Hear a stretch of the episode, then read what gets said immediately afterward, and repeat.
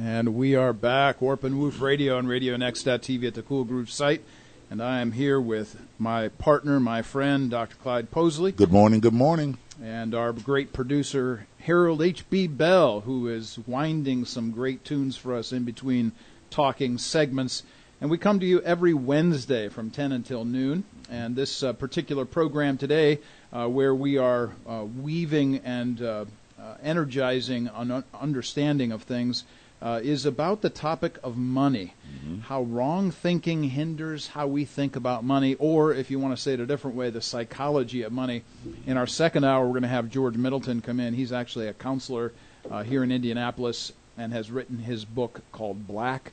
And he's going to be talking about the mindset issues as it relates to how do we understand not only how we interact with life around us, but how do we un- understand our own mindsets and how our mindset has indeed either uh, developed or corrupted uh, how we approach any given thing. So just before uh, we were coming on air, uh, Dr. Posley, you and I were having a discussion about how important it was that we do what we do, and specifically from a biblical vantage point. Let's kind of uh, start things off here this morning by talking about that standard and maybe uh, about your comments concerning truth. What is it about truth that you were talking about earlier that, that really kind of solidifies this show as quite different. Yeah, I, you know, one of the things, and, and, good morning to our audience today. We're, we're so uh, blessed to have you tune in every week. Yeah, I was I, one of the things I was mentioning was that there are basically uh, levels of truth. There are three levels of truth. There, there's a theory that there are three levels of truth. There is the truth, and then there is and that which is you know uh, there's the truth, which is absolutely true, and then there's that which is false, and under any in, in, in every circumstance, it's false. And but then there's some there's the other level of reality, which is that it's possible, hmm. which means it's not necessarily true, but it's not necessarily false. So it is possible. Uh, we live in a world today that lives in falsities that they believe to be true, but are unfounded in Scripture or hmm. unfounded by God, and the universe is inconsistent with with the, those falsities. Uh, and then there's the world we live in where people believe there are certain possibilities mm. that are uh, that are truths. They're not truths; they're possibilities. Here's how this is important: if you if you believe that it's possible to get rich and be happy, that's not true, because mm. money has never been designed to have an emotional relationship with you, mm. so it cannot produce happiness. It's false. And so, as in, as long as we live in a world where uh, where so many people take their truth some, from some other place about money, we're going to be in trouble. Hmm. We're going to be in trouble. We live in a world today where where there, where there's a dominant number of people who have a more intimate relationship with money than they do the God who owns the silver and gold. Mm-hmm.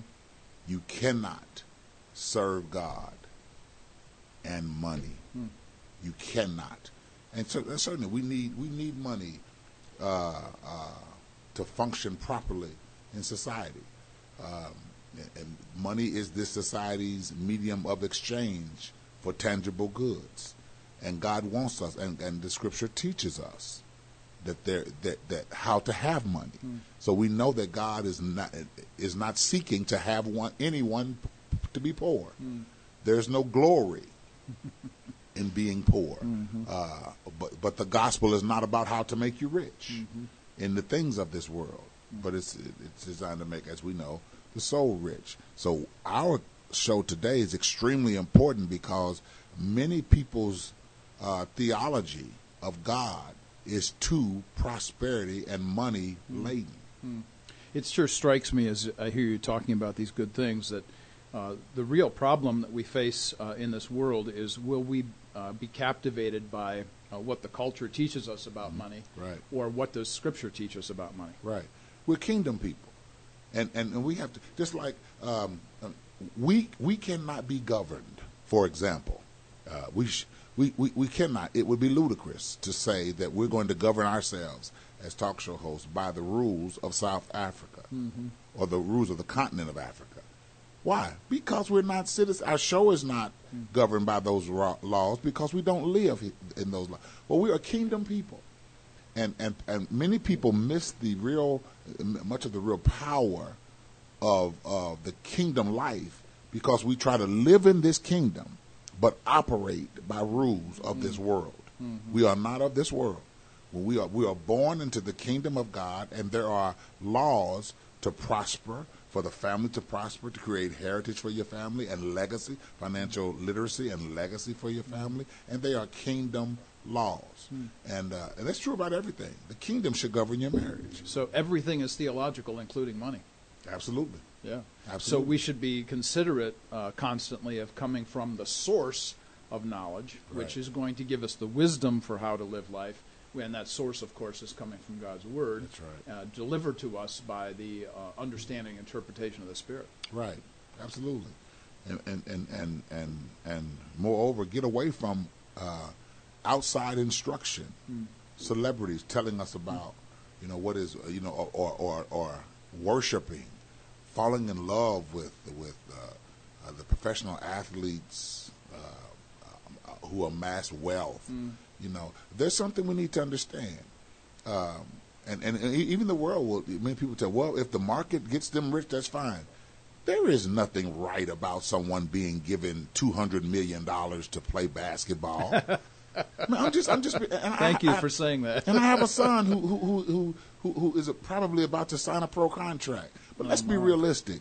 When the teachers who make it possible for them to get to the level to play Thank you. struggle to make fifty thousand dollars a year, there is no. There, we live. The world is wrong Yeah. to, to say that. And I'm a LeBron James fan, for example. Mm-hmm. Uh, uh, you know, uh, let's take uh, Steph Curry. Sure. Steph Curry signed a 200, I think, 20 million dollar, what maybe t- 10 year deal, something like. that. I'm, I'm not sure what that is. So there's, I don't believe. I, I say this without, I say this without fear of successful contradiction. 22 million dollars a year to play two hours, to have two hours of gym, mm. and the teacher who taught you, mm. or the professor who taught you, rarely do they make six figures. Mm-hmm. Isn't that the truth? It's Th- th- There's no, nothing right about that. Let's be realistic. Yeah, right, exactly. You know? And the and the world and the culture at large generally is the one to oversee those kinds of uh, outrageous and outlandish numbers. Actually, even though uh, we give great credit to folks like Steph Curry, he's a great Christian man. appreciate- who- absolutely. Yeah, yeah. And Absolutely. who gives a lot of that money? Of course. Absolutely. But we're talking about what we're talking about here is nothing to do with Steph Curry as a person. It has everything to do with the culture Or his ability to prosper. or his ability to Absolutely. prosper has everything to do with how the culture drives us. So we've got doctors, lawyers, athletes who make huge amounts of money, uh, whereas your po- point about teachers, and thank you again for Sure. emphasizing teachers. Uh, really, this is something important to us. I'm I'm looking at a passage of scripture here from Proverbs chapter 20. We always try to bring our understanding of wisdom here every day from Proverbs. Proverbs 20 verse 15 says this: "There is gold and abundance of costly stones." But the lips of knowledge are a precious jewel. Absolutely. The lips of the, the contrast, It- and, and ultimately, and again, I'm, and I'm glad you you you you, made, you emphasized that point. I- I'm not. Uh, uh, years ago, it would be said like this: I'm not fighting someone else's hustle. you know, uh, if if if, you know if the world pays. If, if, if, if the market pay, Mm-hmm. okay that's that's fine, but but but the world shouldn't be giving us our cues about what is wise there's use the, of money. There's the point. You know, is is is the point.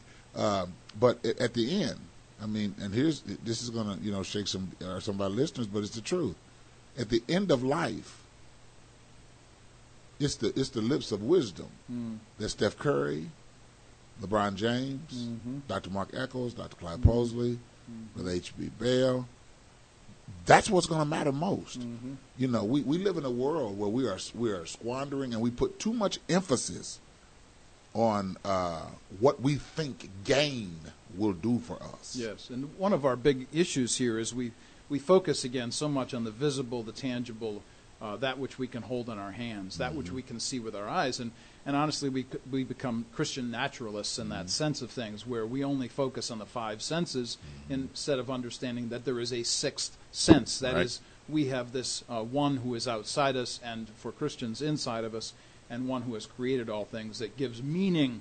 And there's maybe a key idea as well. Right. The where does meaning come from? Right. My meaning does not come from my car or my house or my bank account or the clothes that I wear. My meaning comes from within me. That is Christ is in me, Galatians, Galatians 2.20 says, uh, the power uh, of this uh, this emphasis, this identity that I have is always in Christ. That's right. That's right. You know, um, the Bible speaks about Matthew chapter, uh, I believe it's Matthew chapter seven. You can tell a tree by the fruit it bears. Mm-hmm. Uh, that can also be in, a, a, interpreted to mean that you can tell what the quality of a thing was by what grows from it. Right. I go there because there, there, and there are many Christian athletes, basketball mm-hmm. players, football players, based on you know, many Christian athletes. But there's also the predominant number of athletes who have had such wealth seem to end up in financial ruin. Isn't that the sadness? So what that suggests is there was not, for many of them, there was not the wisdom mm-hmm. and proper relationship with the money, and moreover with God. Right. To know, because God, anything God gives you, He's also trying to instruct you as to how to be wise with it and cause it to grow. You know, it strikes me as, as you even mentioned this, that when we talk about those guys who are making money off the athletes who are promoters and those mm-hmm. kinds of things, mm-hmm. it really strikes me that maybe these athletes uh, really need to engage teachers to help them understand how to right. use the, their money. Right, and, and and some of that's happening. Some some of that's happening. Um, you know, I, I know the NBA and the, and the uh, not the, you know, I'm not picking on athletes today, but the NBA, the NFL as well. The three, the big threes, they have counselors. I know some chaplains, mm-hmm. uh, financial advisors. Mm-hmm. You know, but we need some beyond. You know, moving away from sports. We need some as as we prosper, yes. as we grow. You know, is, you know, we, we need to stop assuming that we need to have millions of dollars to have a financial planner, mm-hmm. uh, uh, or we need to. Uh, and and that, that somehow we also need to stop this mindset that the that the Bible shouldn't inform mm. how we spend our money. This is uh, just the, the baseline idea to all of what we've been saying here in the first section of our, our talk show here this morning, and that is if I have a dollar, I am just as much responsible for that one dollar as the millionaire Absolutely. is responsible for his one million. That's right. We're going to be taking a break here in just uh, just a second, but I wanted to make sure everybody knows about uh, what's happening here this Friday at Collaborate 317. We have another jazz mixer taking place here. HB Bell is putting this on along with the Collaborate 317, and some great music going to be had. Uh, this is a great evening of networking from about 6 to 7 on Friday night, uh, March 16th, uh, this particular week. And then from 7 uh, to about 7.30, we're going to talk about some of the great promotions that are going on here, some of the, the great businesses that are sponsor, sponsoring these uh, mixers, some of the nonprofits that are here, and then, of course, the great jazz uh, music that we have, always the entertainers that will be here as well. You're listening to Warp and Woof Radio at RadioNext.tv at the Cool Groove site. We're going to take a song break. We'll be right back. And we are back. Warp and Woof Radio at RadioNext.tv at the Cool Groove site. Come to you every Wednesday morning from 10 until noon. And this week we are discussing a very important, very practical issue how wrong thinking hinders how we think about money. And uh, Dr. Clyde Posley and myself have been talking about that in our first hour, actually getting into the issue of uh, uh, teachers and uh, the necessity of teachers and how important wisdom and knowledge is. And in our second hour, our guest George Middleton is going to come in and talk about mindset and how mindset impacts how we think about money as well. In this next section, uh, we want to talk about the biblical base for material things. In our first segment, we were talking about generally the uh, the overview of mm-hmm. how we think about uh, how the culture uh, impacts us and, our thinking, right. mm-hmm. Uh, how it sidelines us and sidetracks us sometimes. But let's talk uh, in this section, Dr. Clyde, about the biblical basis for material things and the importance of where this originally comes from and how that then should frame how we think about money. Mm-hmm. Yeah, you know, the Bible speaks to us in, uh, in the book of Philippians that promises us that our God shall supply all of our needs according to his riches mm-hmm. in glory. Mm. So we do know that we serve a God who who promises to uh, supply all, including which in, which includes everything and excludes nothing. Our material needs, our physical needs, all, all of that. But Jesus, before Paul ever wrote uh, the letter to the church at Philippi, Jesus said there is a there is a road, a pathway that leads to your needs being met. Mm-hmm. And he said it in Matthew chapter 6 and verse 33 when he says, Here's what I want you to do. Jesus says, I want you to seek ye first the kingdom of God and its righteousness. Mm-hmm. And then he says, all these other things mm. will be added unto you. He says, for your heavenly Father knows what you have need of mm-hmm. before you ask. Mm. We've got to decide that if, if, as Jesus explains, that if God takes care of the Pharaoh in the, the, the, the, in the, in the fowl of the air, if he takes care of, he makes sure that, that livestock, wild boars or whatever, eat, mm. then he knows what to do to meet our needs. Mm-hmm. What we have to be willing to do is let God's plan for how our needs should be met become preeminent in our thinking. Mm. We have to trust. You know, I hear people saying, uh, you know, you're wasting your money putting your money in church. You're wasting your money mm. sowing into people the same processes to bring uh, your needs met or and have your desires met that God requires of us. Dr. Eckel, he he practices mm. or practiced those same ones. Mm. God so loved the world, he wanted a nation, he wanted a world of people. What did he do? Reached in himself, gave his, pulled out his son, made, planted his son in the earth, and from that raised yeah. sons and daughters. So, so the process of, uh, which is one of the components of, of receiving from God, sowing and reaping, is something God Himself practices. Yes. And and and uh, if if we have we have to get to the place, I believe, and I'm interested to hear how you how you how you frame this. We have to get to the place where we we we believe that God's authority reigns everywhere. Mm. That He has the wisdom mm-hmm. to tell us all of what we need to know yes. about family, about about relationships, and about money. Mm. Financial planning, whether it's the dollar, as you said, the, the, the million dollars, the billionaire, Warren Buffett, needs to be rooted in the God who says the silver and gold is mine. and if it's his, he can tell me how to how to steward mine. It's uh, I'm I'm smiling and laughing about that line because I'm thinking about that statement in the Psalm, Psalm 50, where God says, Do you think that I need your sacrifices? Exactly. Man, I own the cattle on a thousand, thousand hills. That's right. I love that right. line. I always chuckle when I read it. When I, when I think about the framework of how God has established His world, you know, I'm always going to start in Genesis 1 and 2. Uh, the, in, the original intention of God. Mm-hmm. is to create a world, and did create a world that was perfect and not simply perfect, but but perfect within the bounds of human sinlessness. Mm-hmm.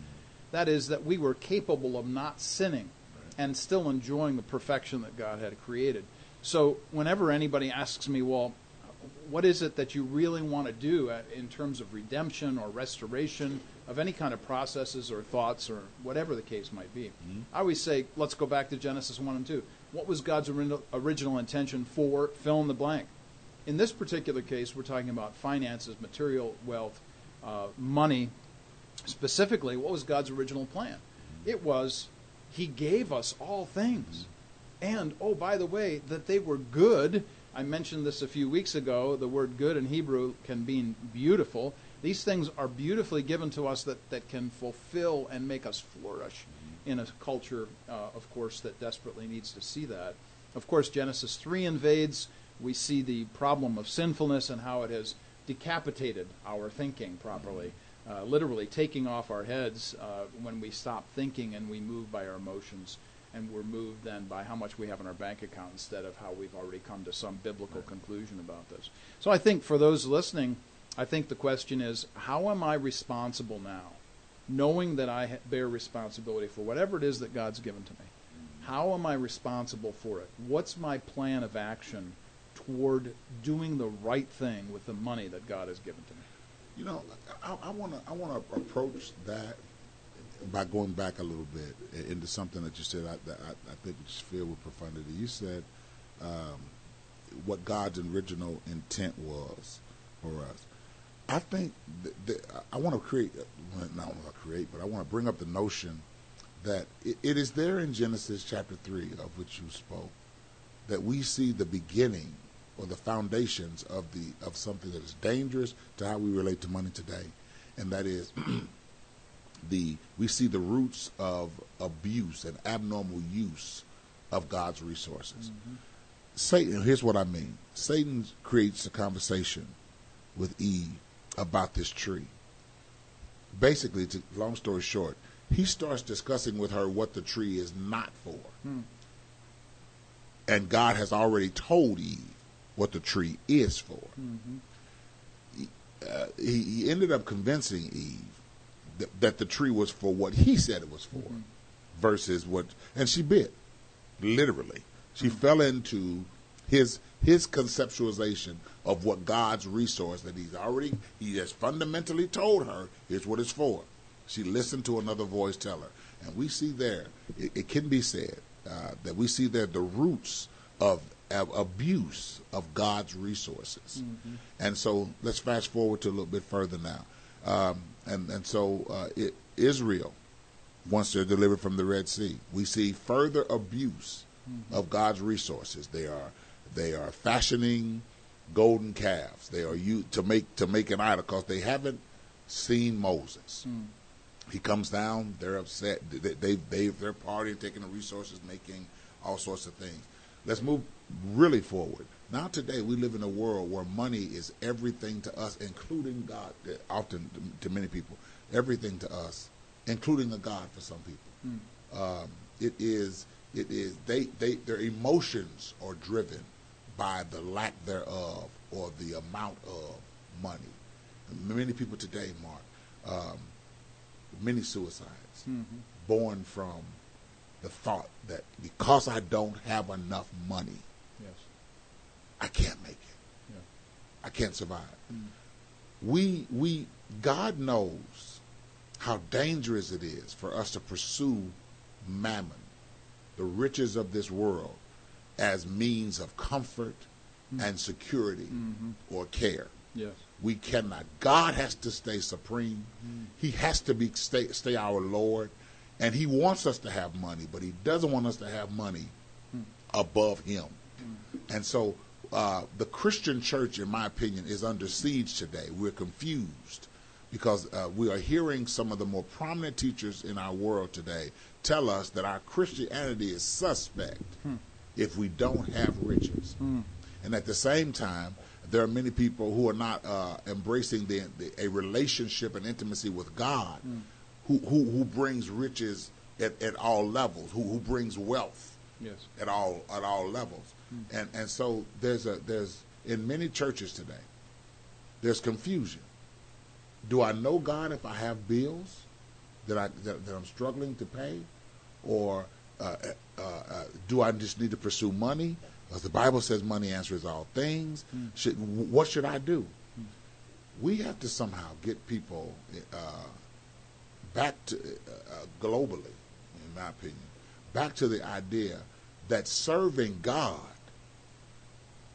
provides all of your needs. Mm. Intimacy with God will cause all of your needs to be met, emotional uh, and economic. Because there's nothing more painful as a pastor than to watch people who say they love God but don't follow biblical principles about giving and, and financial stewardship. Nothing more painful than to watch those people struggle when you know that, and Mark, this, this, this is a big deal. Loving God alone won't cause you to prosper. Mm. You've got to love God so much that you follow His instruction. Mm. And, and, and it can be said that is loving God. There it is, yeah. And th- to your good point, I wanted to piggyback on your abuse of, of how God, what is God has given to us, and uh, and say that the two pronged problem that we face uh, here is is the abuse and our refusal. So the abuse and the refusal of uh, understanding what does God say in His Word about these Right. things. I was just um, thinking as you were uh, talking about these things about Proverbs chapter 30, uh, where the, uh, the, the proverb is, says, uh, Two things I ask of you, deny them not to me before I die. Remove far from me falsehood and lying, the very basis Correct. for truth we talked Right. about. Give me neither poverty nor riches. Feed me with the food that is needful for me, lest I be full and deny you and say, Who is the Lord? Mm. Or lest I be poor and steal and profane uh, the name of my God. So here we have this wonderful line, and I'm going back um, maybe even to the last segment, something you said uh, based on Philippians chapter 4 that God's going to supply all our needs. And in that same context, Paul says uh, that I know what it's like to be in want, and I know what it's like to have everything I need.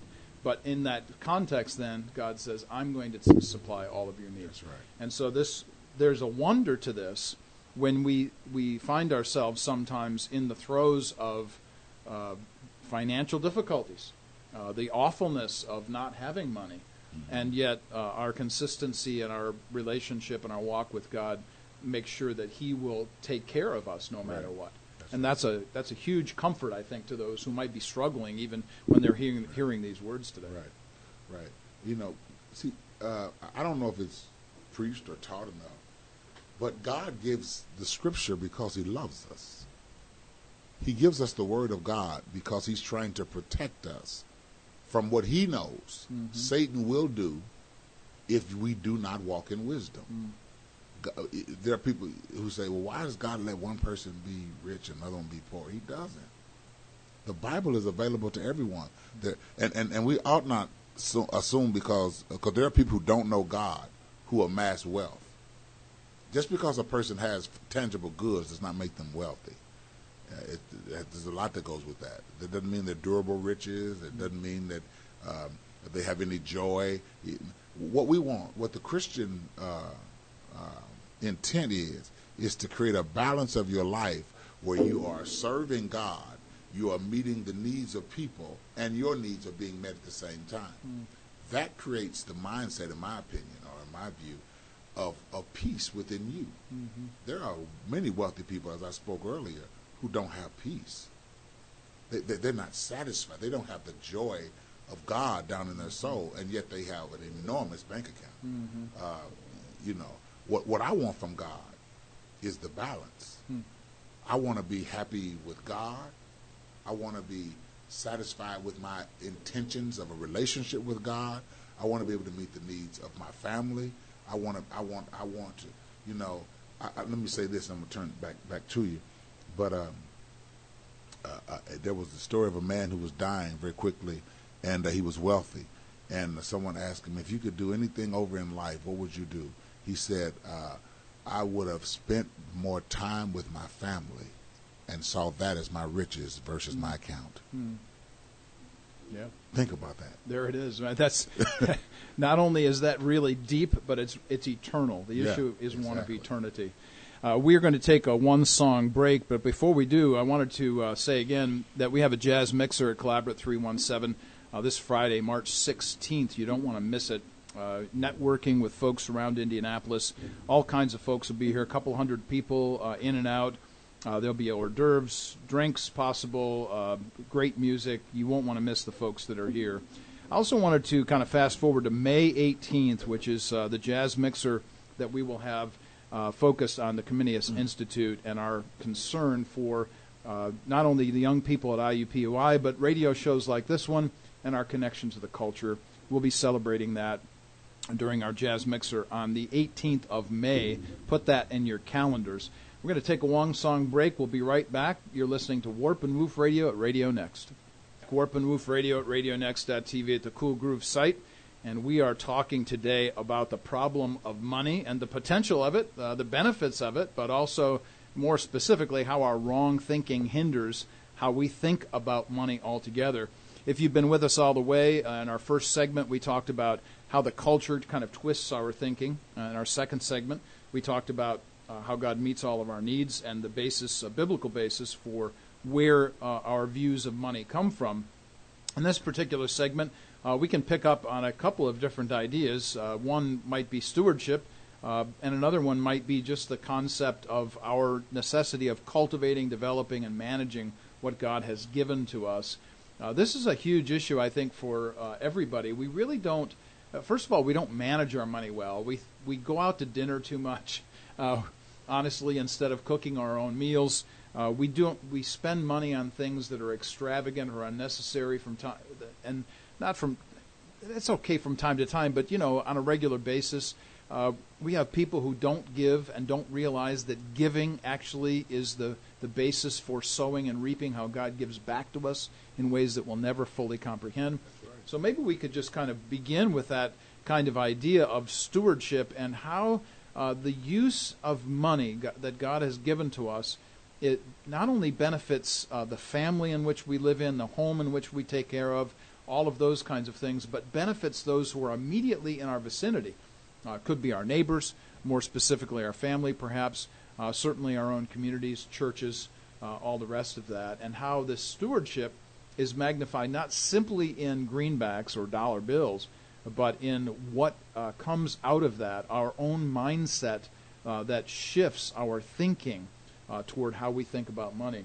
So let's just jump into that and see where this thing goes. Yeah, you, you, I think one of the key words you just mentioned. One of the key words you just mentioned is uh, mindset.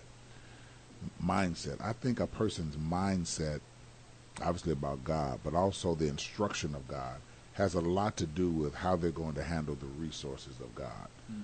Uh, I believe it's Colossians chapter 3 and verse 23 that says, Whatsoever you do, do all to the glory of mm-hmm. the Lord.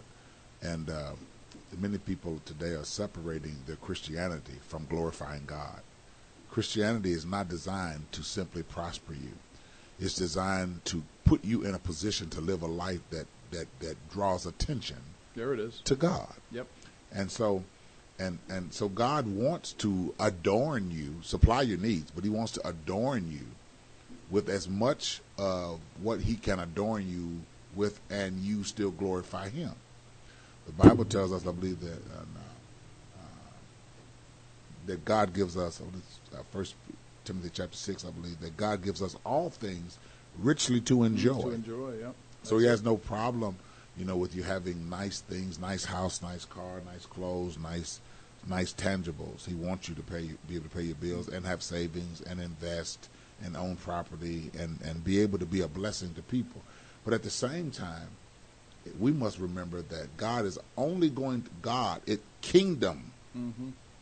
uh, thinking and mm-hmm. kingdom instruction tells us that God is going to uh, bless us with more relative to how we have handled mm. what we have been given. And this Faithful is over a few things, ruler over much. Yeah, yeah, that's a powerful statement uh, from Scripture. This concept of having been given much, uh, we're responsible for it. I, I have to say this to you because I, I, don't think you've heard this part of our story, but um, I think last week we talked a little bit, or maybe two weeks ago, uh, about when I first started teaching. We were on mm-hmm. welfare and those kinds of things. Well, uh, when we moved from Bismarck, North Dakota, we had been teaching there for six years. Moved over to Adrian, Michigan. Uh, we had had no money. We had no bank account, no savings, no nothing. We'd been teaching in a Christian school, and uh, had none of those things. So Robin actually had a, a rich uncle, and I'm telling you, a spec- very specifically a physically rich uncle, uh, and he was a farmer down in southern Illinois. And uh, she went to him and said, uh, "You know, could could we could you give us as a gift fifteen thousand dollars?" So he gave us a gift of fifteen thousand dollars, and we put eleven thousand dollars of that into a house that cost forty-two thousand dollars. Put f- another four thousand into washing machines and whatever other things we needed to have a house from that time, and we're talking about 1989 till today, the way that God has blessed Robin and I in our working in Christian ministry all of these years, 35 plus years, uh, has been through the stewardship of our homes. He has increased the wealth of our homes in ways that we could never have imagined. We bought a house when I te- taught at Moody Bible Institute uh, in Wheaton, Illinois, very rich suburb. Uh, we couldn't afford anything there except a house that had been overrun by cockroaches. Mm-hmm. That's a whole story. so we got rid of all the cockroaches. We literally gutted the place and rebuilt the inside of it. Uh, we purchased this home for uh, 160 and sold it six years later for 300. This is how God had benefited us, even to be able to move here to Indianapolis. I tell that story publicly. I don't know that I've said that publicly anyplace else but I tell that story publicly so that people can get a sense that when you talk about the general overall gifting of God, this comes in ways that you don't necessarily Absolutely. fully comprehend, much less foresee right. happening, but you've been responsible, right. good steward with what God he has given. He can trust you with yeah. it. Absolutely. Yeah. I, have always, I've said before, at, at teaching publicly, uh, preaching and teaching, God only gives us, and I'm speaking in terms of how God operates with us in, within the kingdom. God gives His children what they can stand. Mm. And what does it mean what they can stand? What I mean by that is what they can have and he get the glory from it. Mm-hmm. Whatever he can give you and you will show people who he is through it, he, he'll give it to you. And most people, most people in the kingdom have a story, something similar to yours, mm-hmm. Where God, where where God cleared a platform, permitted them to go through a difficult time, mm-hmm. where there was nothing but Him, mm-hmm. and He poured Himself mm-hmm. on the platform yep. in, in intimacy and a relationship, and He built from that nothingness something that can glorify His name. I, I uh, I, I come from a similar background. I'm not going to necessarily get into it, but the principle I want to say is that through everything I've gone through in the last 30 years, it was God's Holy Spirit that kept me able mm-hmm. and cognizant mm-hmm. of my sowing and my reaping. That has, I wouldn't have a PhD today mm-hmm. were it not for God continuing to keep me sowing and reaping. Mm. Children wouldn't wouldn't have gone to college. Uh, just just several things. And no matter what the situation, I will tell any person. There are people who talk to me about jobs. You know, they have a job, for example, and I and I'll always ask them, "Do you tithe? Do you give offering?" If if they tell me no, mm-hmm. I said, "Okay, listen, I can get your recommendation, but you need to start tithing. You're mm-hmm. gonna have to repent mm-hmm. because your working is a part of your prosperity, mm. and if you're not being faithful with the riches that you've already received, it's not right to go to God asking for a promotion mm. when you have not been loyal and faithful, a good steward yeah. of what you've already had. That's right. And I just told a couple people that just yesterday. You got to get your giving in line if you want an, an, an uh, increase of God. God's going to look at even on Judgment Day. Mm. God's going to say, "Come on higher." Mm. You've been faithful over a few things, make you rule over much. Yeah. This is a, an important concept that we have consistently uh, emphasized uh, throughout all of what we're talking about in this show and certainly uh, something that gives us a, a, basis for how to think uh, biblically about what it is uh, that we do in this life.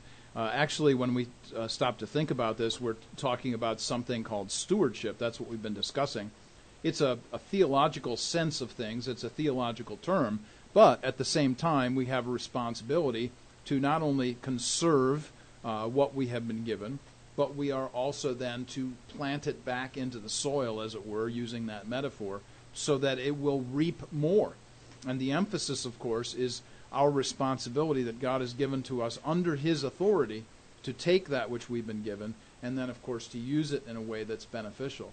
This is the gift of God that has, has been given to us, and something that we find throughout Scripture. One of the passages that always comes to my mind is Genesis 2:15, where in that passage the intention of God was that human beings would be placed in the garden to uh, provide from and protect uh, that which was given uh, in the garden, and we were specifically given that responsibility. Those two things have not changed. We still bear the responsibility of provision, we still bear the responsibility of protection. Both of those things are true at the same time. We bear that responsibility. That's right. So, to your point earlier about uh, even speaking to this perhaps to a, a parishioner yesterday, when we're talking about these kinds of things, this is not new news. Right. This is old news that needs to be repeated constantly over right. and over and over that's, again. That's right. Yeah. That's so right. the issue of money isn't uh, something that's new. Uh, the problems that people have had with money isn't something that's new. It is an ancient issue, one that God has established His uh, boundaries for, but also in the sense that He has already given us bountiful uh, goodness from this and His great beneficence uh, through the plan for, for us to live our lives in stewardship. Right. This, you know, this is, you know, the Bible says it is the liberal soul that shall be made fat. Mm-hmm. It is the soul that that seeks uh, to to sow to find the needs that, that, that considers the poor, mm-hmm. that considers uh, the the needs of other. You know, we, we talked about last week uh, the otherness of people and how we how how good st- stewards we are of the otherness of people. Mm. Our money comes into play. You know, often um, if, if, you check people who prosper well in the kingdom, they are absolutely sowers. Mm. Uh, the Bible says in Second Corinthians chapter nine, uh, in the latter stages of the uh, passage that discusses God, Him loving a cheerful giver. Two statements are very important that God makes there. All the statements God makes are important, but God says one, he giveth seed mm-hmm. to the sower. Mm-hmm. In other words, what, he, he gives seeds to people who, who will use them. Mm-hmm. But then he, but then God makes a statement, a, a second statement in that passage before that statement, and I think this is powerful. He said, "And God, if you'll be a cheerful giver, He says, then God is able to make all grace hmm. abound toward you, hmm. that you always, having all sufficiency hmm. in all things, may abound to every hmm. good work." Hmm. No other place in the Bible is that specific statement made. All means all, All that's means all all all. means. that you may abound. That he, he will provide all grace that you may abound to every good work. Mm-hmm. Think about that. So that says that how I handle giving, the mindset that I have about giving, will determine the amount of favor or the flow of favor yes. that I have in every area of my life my academic pursuits, my relationship with my family, my relationship with God, uh, which is most important, my relationship with my neighbor, uh, my, my Christian growth, my understanding of Scripture. Why, why is it that my giving touches so many areas? Because what God is trying to create, uh, form me into as a regenerated creature is a is, is a an expression of Him in the earth. And the greatest thing about God is His love, and the greatest expression of His love is what He will give to minister to. While we were yet sinners, Christ died for the ungodly. The greatest, in my opinion, the greatest thing about God is him his willingness to give his love and his character and express his love and character no matter what our condition. That is the epitome of a giving uh, spirit. So we should give to others, uh, not expecting a gift back. E- exactly. No, and we not. should give to give to those who cannot give back. Yeah, the gift is their healing. Th- Yeah. th- what we receive back is their healing. Uh, we should give, as you were saying, we should give looking for their condition to change. That's the reward. And there are other things that go, given, it shall be given unto you. Pressed mm. down, shaken together, and running over, men will give into your bosom. That's going to happen. But when you when you meet a need, when we give anything, the re- first reward we should be looking for is a change that glorifies God. Mm. And here is the wholeness. This is what we're all about: is the wholeness, the completion of God uh, through other people, and this is uh, our focal point. We're going to take a two-song break, waiting for our guest George Middleton to come in in our second hour. Uh, but before we do that, just a couple of reminders. We've got the Jazz Mixer coming up here at Collaborate 317, March 16th, which is this Friday from 6 till 9. Don't want to miss it. Put on your calendars May 18th.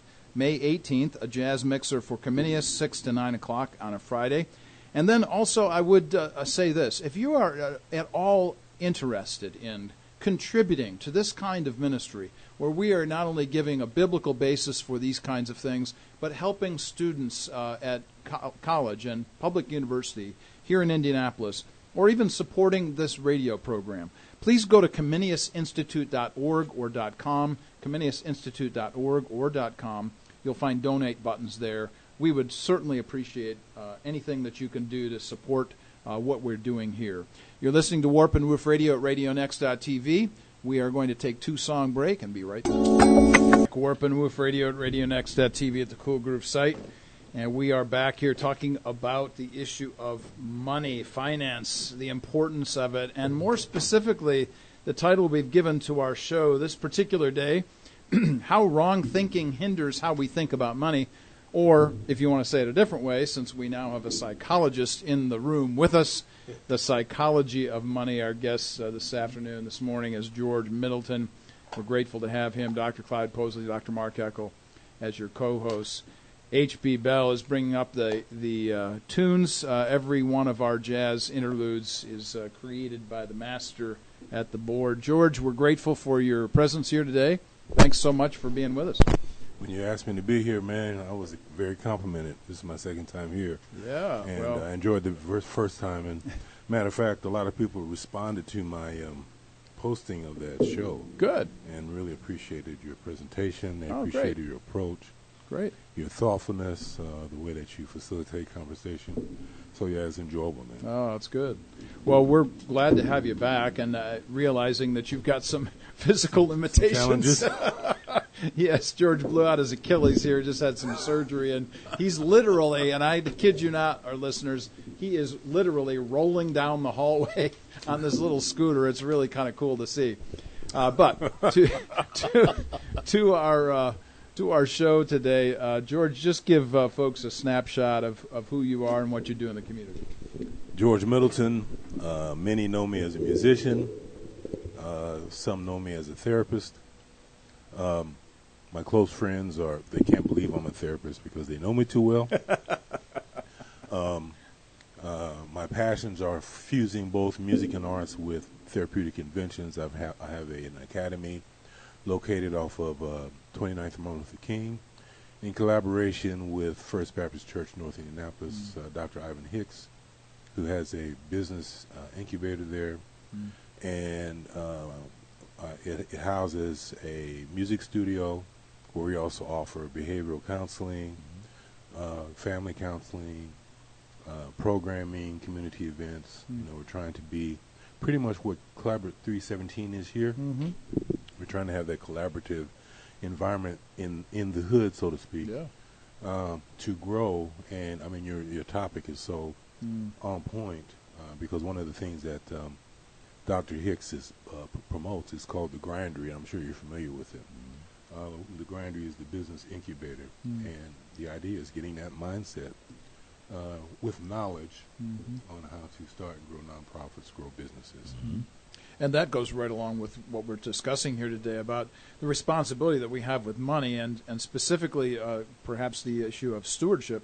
One of the great issues of stewardship, it seems to me, is that we actually work together in this regard. I mean, wouldn't that stand to reason in all of this? You would think.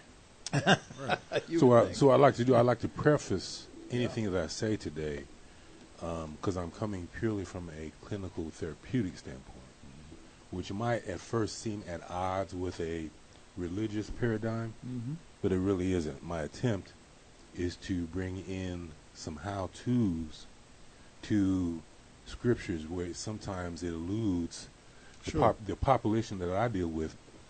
Most of them aren't educated enough to really get. You know, there's three parts to reading. You know, it's there's, it's the words. You know, being able to uh, enunciate them correctly, but the most important part is interpreting them Mm. and it's uh, even even us who we, we may feel we're very good at interpreting, we can all look at the same scripture Mm. and see something different in it. Mm. Sure. And so that's a problem in our in our community specifically, but I would say in general, reading has probably lost its importance in in our in our society, and so that lack of interpretation or that ability to to interpret what's written because that's how business is done. Mm. That's right. That's how wealth is accumulated, right? uh, that uh, the the more aware and the more intelligent you are, uh, that's going to increase your chances of Mm-hmm. That's financial right. It's like that old adage uh, that many teachers uh, tell you that from grades one through four you learn to learn to read, and then verse uh, ages, you know, four through uh, uh, high school you read to learn, Mm, and and mm, many of us uh, yes. uh, have, have gotten away from that. But that's true in, in all facets of life. Yes. You are going to prosper at the level that you gain knowledge. The Bible says Yes, people will yes. because of what they don't know. What you don't know, what you don't know. It, it strikes me, George, that since we're talking about the, the intersection between the psychological issues and so on with a biblical uh, view of life and things, obviously, because God's made his world, these things aren't antithetic to each other. They certainly coexist and are synthesized because as Christians we view these things as a whole. But uh, just so that people get a sense of this and where you're coming from again, um, tell us just a snapshot of your book, Black, and why that even in that particular case even applies to what we're talking about today. Yes. Black, the title does not refer to skin color. It refers to beliefs. Beliefs limiting authentic cultural knowledge. And so the premise of the book is that if you identify by any color on the race construct, that it may be facilitating dysfunctional thought processes mm-hmm. which lead to ineffective behaviors. Mm-hmm. Mm. Yep. And this is a, a powerful issue as it relates to the issue of finance. I mean, mm-hmm. as it relates to anything, but in this particular case, we're talking about the mindset as it relates to uh, finance. So let's kind of unpack that a little bit further and, and ask the, the next question, obvious question, it would seem, uh, and that is how does your approach to um, the work that you do with individuals, how would you apply that, let's say, for instance, a how to in the financial aspect of things, the monetary aspect of things? So in, in the book, I address um, the spiritual aspect of the black community. And, and, and in, that, in that regard, I'm referring specifically to the black community. Because on, any, on every quality of life standard, regardless of socioeconomic status, it doesn't, you can be the brokest of the broke black, or you can be above six figures black. Your cultural counterpart, who's non-black, is going to be higher than you statistically speaking. There are, you know, some examples, some uh, exceptions to that rule, but statistically, wealth and income are correlated almost exactly with color. And so, by that line, for us to become aware of that, uh, the book attempts to make you aware, first of all, of that pattern because life is really a series of patterns, and we all develop patterns. The, the more successful of us recognize our effective patterns and recognize our ineffective patterns, and then do things to minimize those ineffective patterns and maximize the effective patterns. So it's just a matter of, of looking at patterns Or habits. or habits and associating your meanings with that.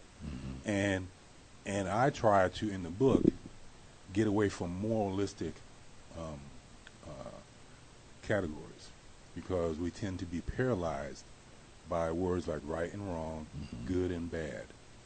Not that they don't exist, but if you don't have your effective, ineffective parameter going, your moralistic uh, uh, p- uh, film is going to be all over the place.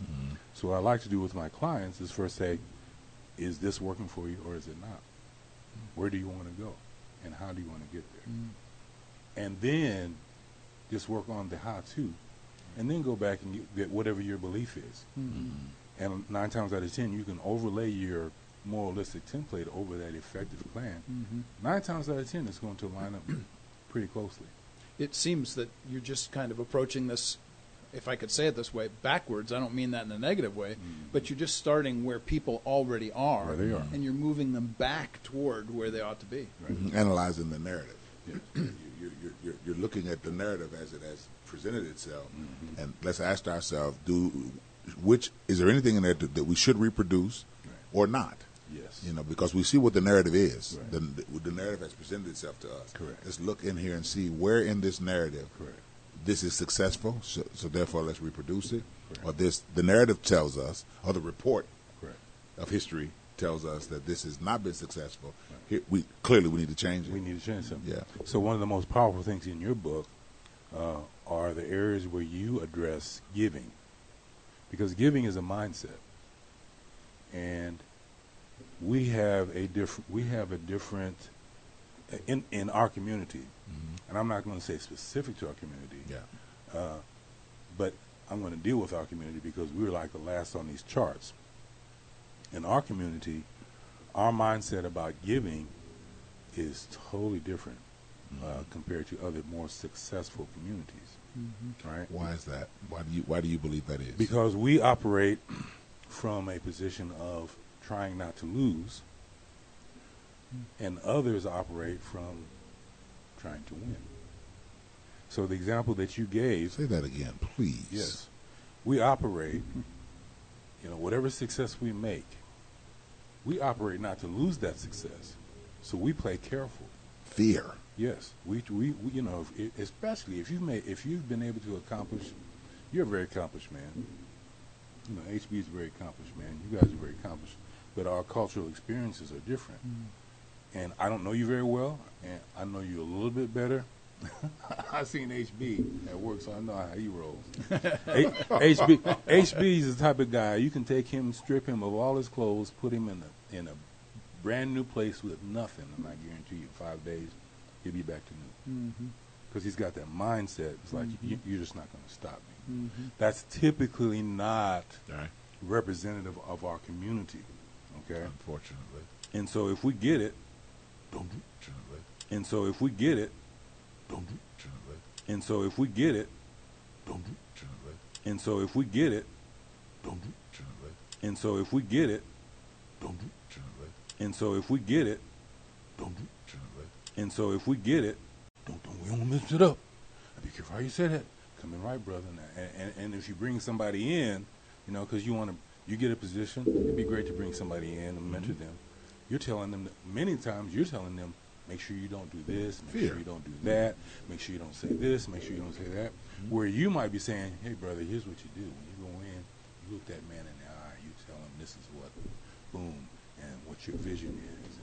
And can I be there? Or you know, it's a different paradigm. Neither one is wrong necessarily, but what is the effectiveness of it Right.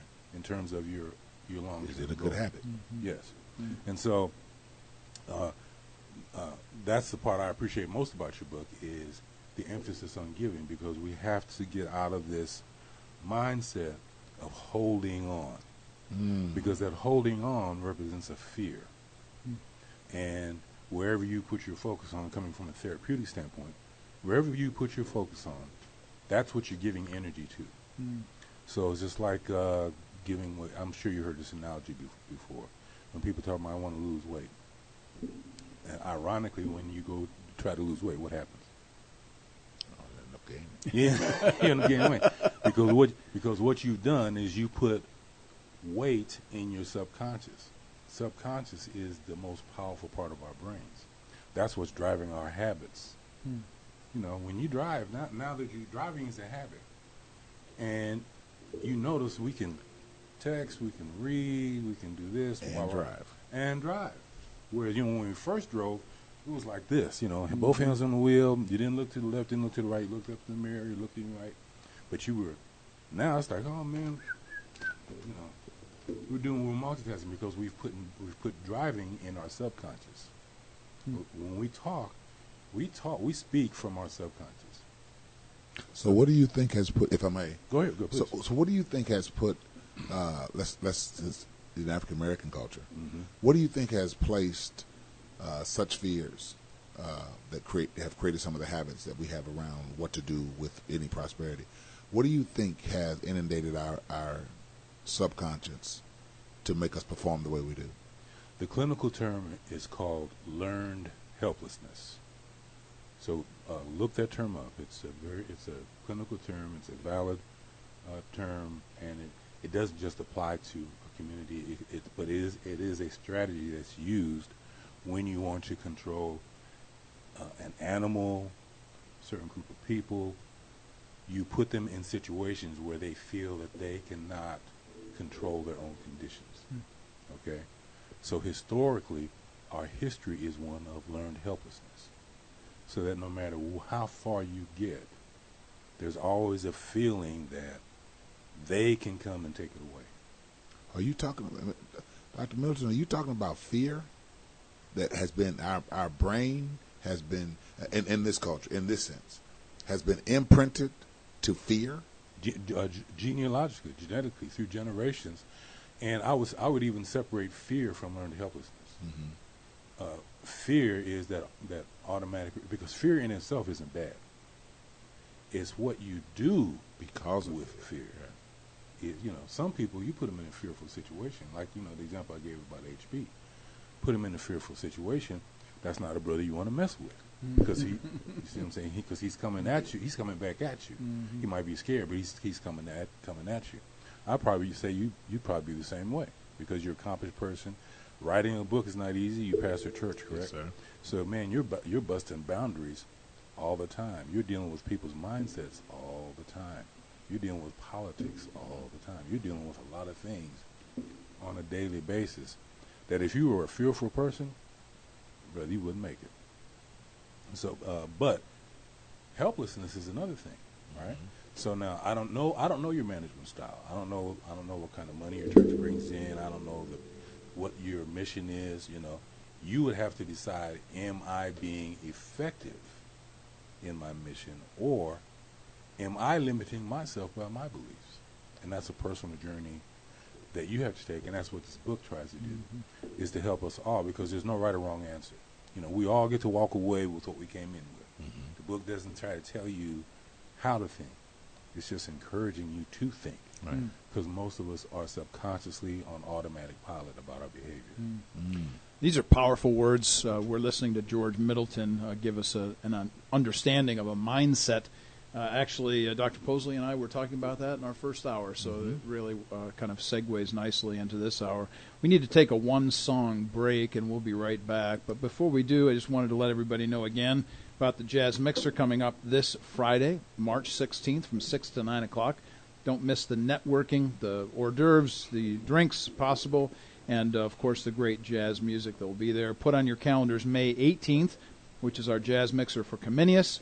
And once again, if you're at all interested in donating to what we do here on the radio, go to comeniusinstitute.org or .com and check us out. Hit the donate button and uh, insert some cash there for us as we continue to uh, benefit, hopefully, the community with bringing in great Christian leaders like George Middleton who are doing good in the community. You're listening to Warp and Woof Radio at RadioNext.tv.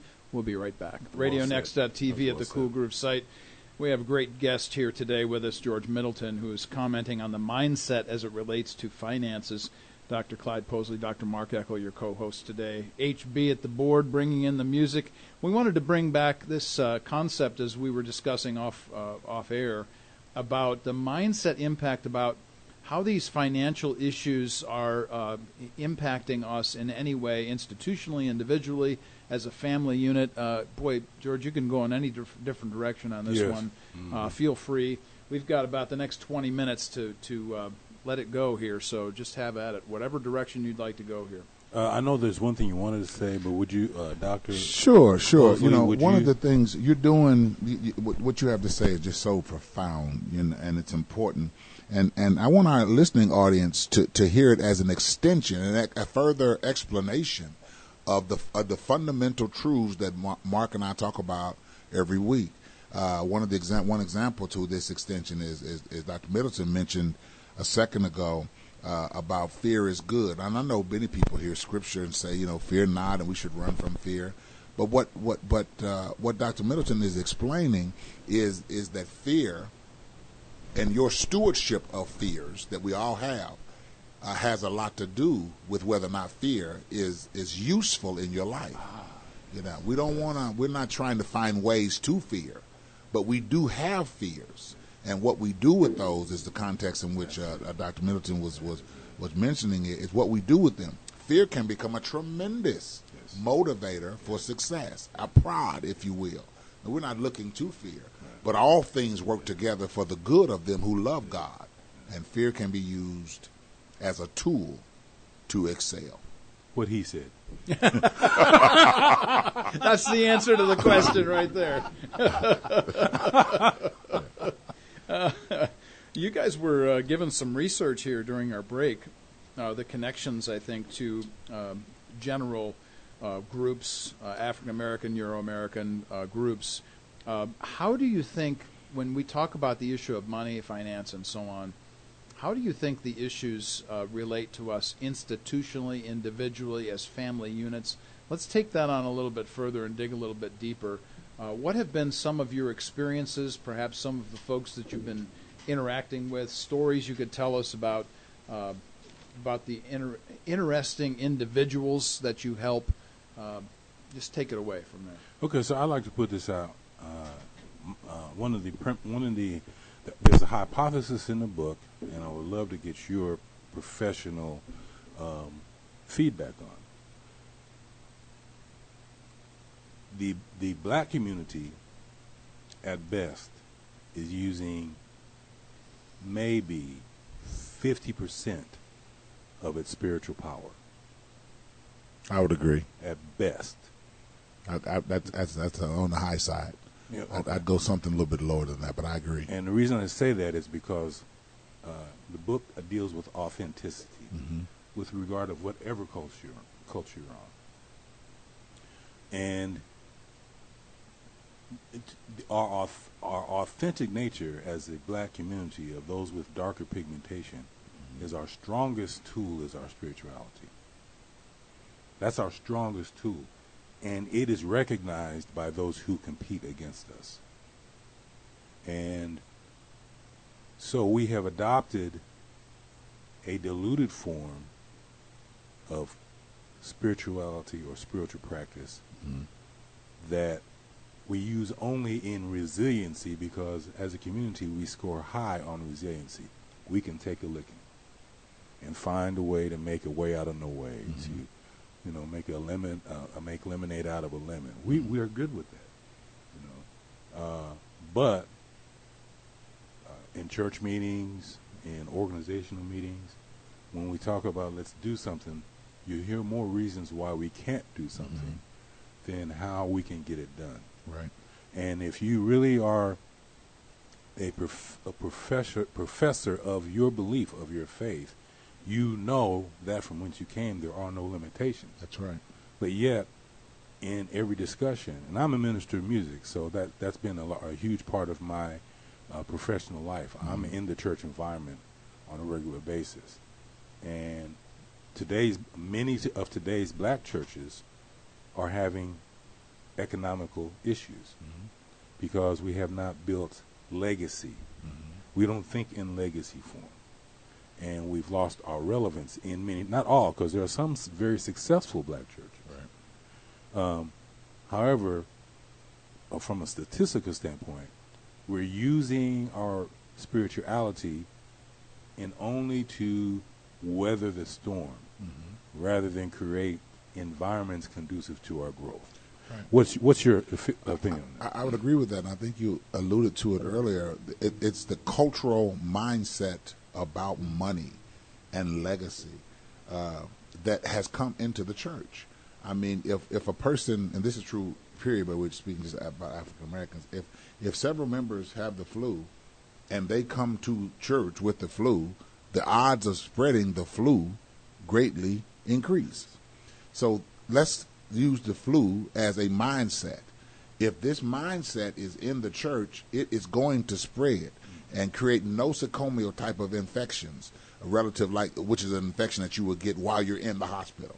Some people uh, in, in, in, our in our churches are getting uh, infections from people who've had long-standing mindsets, and these mindsets are are spreading. Uh, but but it's just like we have a we have a a, a leading a politician today who uses the this this next concept I'm about to say successfully, unfortunately, for a in a bad way, the power of suggestion. If you keep saying money bad, money bad, money bad, we're broke, we don't have enough, money bad, money bad, you then you create. Here's where fear becomes negative you create this mindset that you keep telling me you should fear, you should fear. Uh, we, there's not enough of, of we, we, not enough of that. Not enough that. that now, if that can create a deficit in giving and how we, or even listening to someone like you talk about money, then what would saying we are strong, we are wealthy, we can develop the Bible says in Deuteronomy chapter 8, God gives us the power to get wealth. And everything God gives to us is from what He says.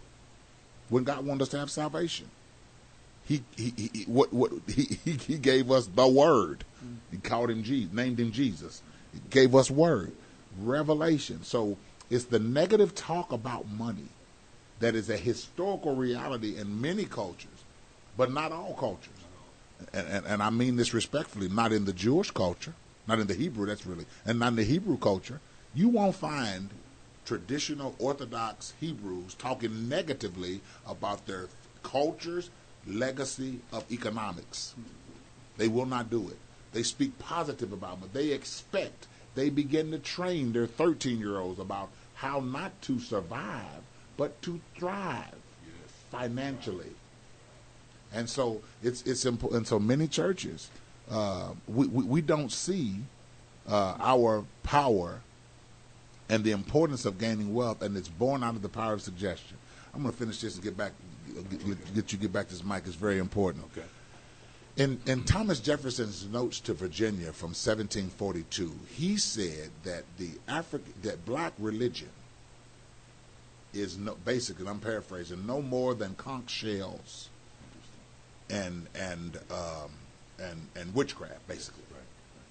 You, you hear this uh, in, in in the beautiful and the sublime. Uh, Immanuel Kant, uh, uh, the Enlightenment writer, writes the same type of, of writing relative to uh, African American religion. Now, why is that relevant, and why am I going to this history? If you, if a culture of people have heard for years Yes. that, that the core of what you think holds you together Yes. is stupid, but- Yes. Nothing it's religious, it's, it's witchcraft, then eventually your belief and confidence in it is going to erode because the purveyors of powerful thought in your mind have always been African, um, I mean, have always been Caucasian. And so therefore, you're going to believe that the, since they are the teachers, they must be right. Here we are in 2018. And most of us believe the economic economic picture of our lives is predicated on what pundits are telling us on TV. You're a kingdom person. Your prosperity is not tied into an analyst. There are people who are wealthy who do not invest in stock.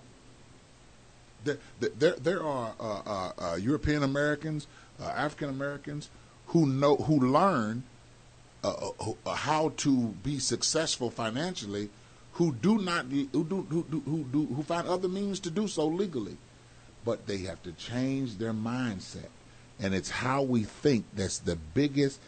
And people don't like to hear this truth, but it's just the truth. Most people who do not do well or stay poor, your mindset is keeping you in it. White people do not keep black people broke, and white people cannot be broken by black people. If you if you do not prosper financially, it's how you You gotta it. think. You gotta own it. Exactly. I, I tell anybody that you you've got to you've got to we've got to stop believing that being a Christian and having a Bible, even just reading a Bible, is enough to make you wealthy. You, we've got to do. Uh, people need to do, in my opinion, as Mark and I are doing right now. We've been sitting here talking about the Bible every week for months, and then we bring someone on like you, who expands and further explains how these biblical principles apply what they look like in action, the performance of it. So we need you. We need you. Preaching is not enough. The Word of God, it has to be explained. The new stock exchange is not in the Bible. Dow Jones is not in the Bible. Index is not in the Bible. Mm-hmm. And so we need Middleton to, to say, okay, what does that stewardship mean? The guy with the barn. Mm-hmm. What does that look like today? Mm-hmm. And if we shun people like you, then we are only fundamental, fundamental Christians who only have the Bible and we only take the Bible for what it says. God put you here like He put us here. We teach it, you explain it. I believe that. That's beautifully said, and and and, and you you've you've really eloquated the scenario very well. And what I'd like to do is in, is interject a solution uh, perspective. Do do we need to take a break first? No, no. no. Okay, I saw no, you grab. no. I saw you, him grab his. you. I saw him grab his glasses very knowledgeably. He's a scholar. They do that. First of all, before I do that, I gave you that graph. Did that graph make any sense to you? Oh my, yes. Uh, How did you interpret I'm that? looking it up right now. Okay. Yeah. Uh, don't go ahead. Okay. Um, there are for any successful community. I know this this conversation tends to sound like we're just dealing with black people, but we're really not. The only reason I'm addressing black is because black is the most uh, uh, adversely, negatively impacted group in America right now. But the, we all have a relationship in this race construct. We just haven't gotten to the other issues. This this perspective that I'm going to interject, even though it's aimed for black, is for any wealthy community from an economic standpoint. Uh, it comes from Dr. Claude Anderson's Five Level of Controls. He wrote the book Powernomics. Very powerful man, very powerful author, very powerful book. He wrote the book at a time when it really wasn't popular, and really hasn't received the type of uh, notoriety that it should be. And much more than that, he wants it to be applied. Five levels of control. It's a five floor building. When you walk into a building of a successful community building, you, you can call it a community building. In any successful community, the first floor is going to be your economic base. That's going to be your first floor. Then he says, once you have established your economic base, that income, you then go to the second floor, which is the politician's floor. Now, Dr. Anderson says it much more impactful than the way I'm going to say it. But he says you take your money and you go to the second floor and you buy every politician on it. And those politicians you can't buy, you rent or lease. Then the third floor is law enforcement. You then use your political power to create uh, policies. Say the laws, policies. Yeah, to, absolutely. Yeah, policies. to create policies, implementation, implementation right. that do not harm. Because right now, particularly to black community, incarceration is the new slavery. Don't get it twisted. There are as many black men in prison now as there were slaves in the 1800s. That's not an accident. Absolutely. More. Pro- yeah, it's Absolutely. probably more. Absolutely. It's probably more. And it's a private prison industry. Now, it's not a, a, a government-owned, you know, rehabilitation Absolutely. center. This is a prison for-profit industry. So that model itself that mandates that you have customers. Absolutely. Okay. Other than pharmaceuticals, it, it is arguably the second most lucrative business in America. Lucrative, brother. Absolutely. Lucrative. And they have major lobbying groups centered on CCA y- yes, that thank you. fighting. Thank you, thank you. Uh, on m- making sure that system is intact. When when when uh, President Obama was in, he had put a bill in to get rid of p- private prison profit for profit industries in five years. Now our current president has repealed that bill. So, hey, money's going to be flowing. Absolutely. money's going to be At good. the annual uh, p- uh, political meeting, CPAC, every year, there is a represent- Yes. representative Yes. Who gives instructions as to how to invest in CCA. Mm, mm, mm, mm. That's powerful. Then the fourth floor is media. To control your own media. So, like what you two have here is a powerful component. I mean, do not underestimate, I'm sure you're not, but please do not underestimate the power you two hold with this microphone and what you're trying to, whatever your mission is. Having your own media, controlling your own media, is a key ingredient to a successful community. And then at the very top and very last floor is education. Hmm. Hmm. Now, now, So we can reproduce it. yes, Right. but it's the last. It's the last. Yeah. And as the black community, and maybe some other communities, but the black community for sure, we've inverted that. Mm.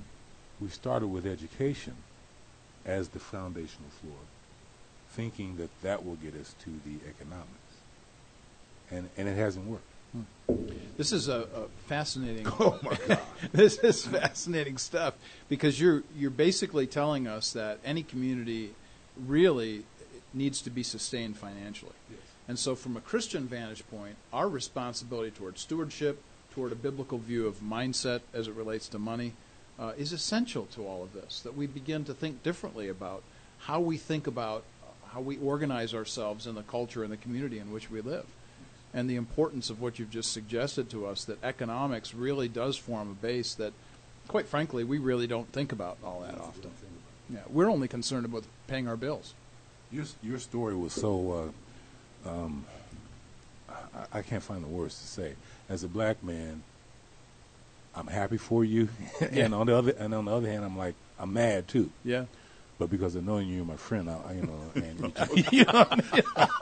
but when you told the story about when you guys were totally out of Yeah. everything, and you Mhm. had a grandfather who who had the uncle who had the resources to give Yeah. you fifteen thousand dollars. Mm-hmm. In our community, that's a rarity, brother. Mm-hmm. In our community, many of us, even well-suited, well-educated Right. people, can't grab 15 grand for somebody else. Mm-hmm. And, and then there's the, the fear factor that of the ones who have made it. I'm not giving you, There you go. Mm-hmm. There you go. you know, There you go. right, not realizing that becoming anti, you, you are sabotaging your own legacy of your of your of your culture. Yeah. Absolutely, because others are my responsibility. Mm-hmm. I'm looking. I'm always looking for ways that I can perpetuate what the Lord has blessed me with through my children. Yes. I talk about these things all the time. Right. Man, this is we got to have him back. He needs to come back. Maybe we can have a We've tri been talking. Yeah. We- we- Well, when that Mark, when Mark and I get together, we uh, that's what I really love about Mark because we, we've we've only known each other what less than a year, Yeah. but there's just synergies that happen, and uh, so uh, when he invited me to his show the first time, I was highly complimented, and then to be invited back, you know, I'm, I'm like, hey, I really appreciate that. Yeah, absolutely. Mark yeah. is about truth. Yes, he is. Mark, Mark is about truth, and I, and I want to say that on air. That I think that's one of the reasons I'm on this show.